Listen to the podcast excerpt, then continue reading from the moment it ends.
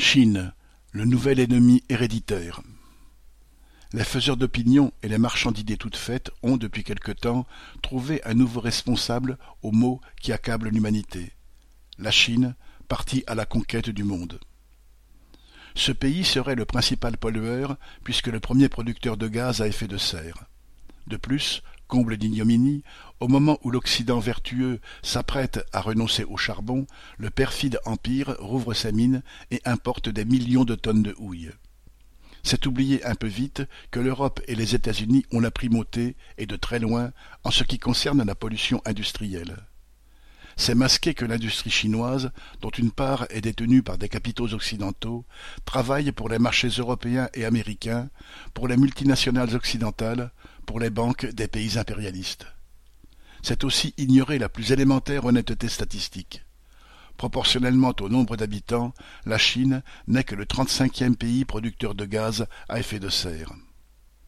De la même façon, la presse à prétention démocratique tartine à longueur de colonne sur la liberté de Taïwan, séparée de la Chine continentale depuis 1949, la prise du pouvoir par Mao et l'exil du gouvernement nationaliste dans cette île sous protection américaine.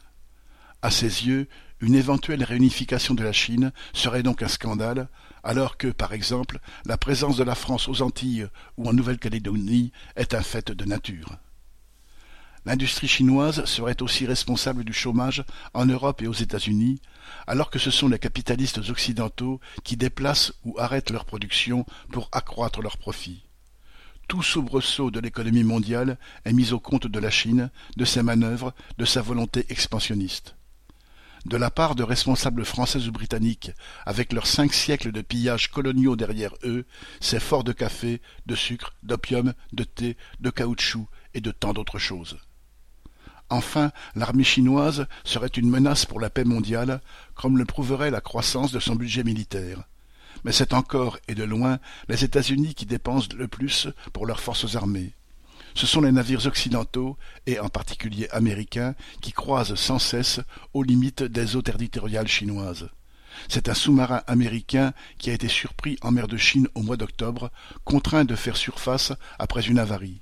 Le sous-marin avait heurté un relief non cartographié, et c'est tout juste si la marine américaine n'a pas accusé la Chine de duplicité pour avoir mis une montagne sous-marine là où passent ses navires espions. Cette propagande n'est pas seulement un lamentable tissu de mensonges, c'est aussi une façon de préparer les travailleurs et la population à marcher au pas derrière leurs capitalistes aujourd'hui, derrière leurs généraux demain, s'il le faut. Paul Gallois